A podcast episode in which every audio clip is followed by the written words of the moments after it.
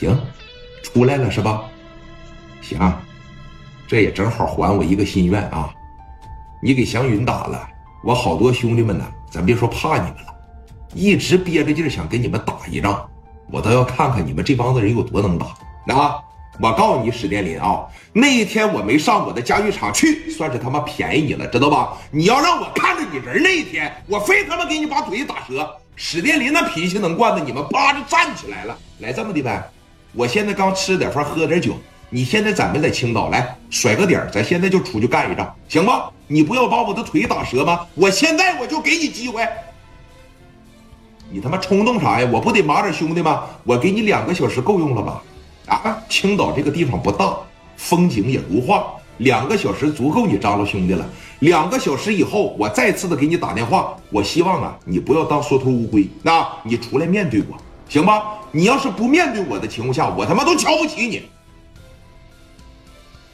行啊，你他妈等着！给电话啪的一撂下，给吴家超吓坏了。他打心眼里边突突聂磊，他尤其是突突史殿林呐，让谁打完了以后他害怕谁。刘毅当时这一瞅，怎么的，大林啊，磊哥，话呢我已经给他递到了啊，两个小时以后干他，操，咋的？行，两个小时以后他要敢出来，我就把吴家超打成残废，我让他后半生啊坐轮椅啊。那蒋元喜欢啥呀？别打残废了啊！咱给他直接打成脑瘫不就得了吗？还记不记得那谁呀？啊，赵长风他弟弟赵长青，那让史殿林给揍啥样啊？都给打成这样了，都给打成。哎，这不行，给吴家超打成脑瘫就得了。把电话这一撂下，聂磊这哥几个呀，就接着在这喝酒，接着在这吃饭。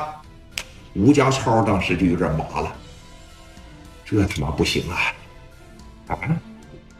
祥云现在在医院里边住着院，我手底下这帮子兄弟啊，多少嫌着突突他。不行的情况下，我操，能给史殿林找出来，他能摆平得了刘克南吗？这小子在白道上没有关系吧？好像是啊，我得找人运作了啊。当时啊，说你看，吴家超拿起了电话，打给了他的一个好哥们儿，他这一个好哥们儿和青岛市总公司的处长李田儿关系非常好。这就开始琢磨磊哥了。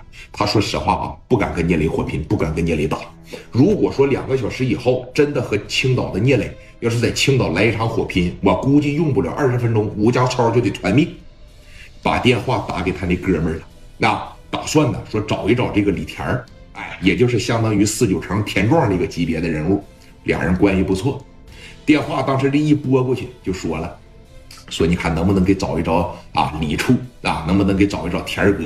这个聂磊呀，要收拾我，聂磊呢要干我，抓着我以后要给我打成脑瘫呐。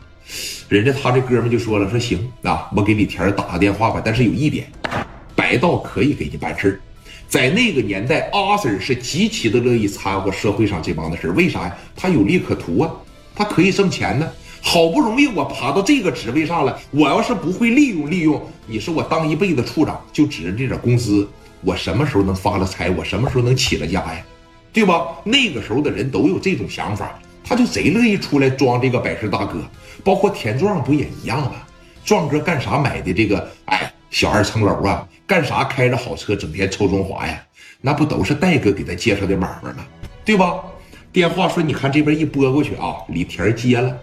在外边正喝酒呢，小电话叭的一拿，青岛市总公司大处长啥概念呢？啊，这在青岛基本上是一人之下万人之上。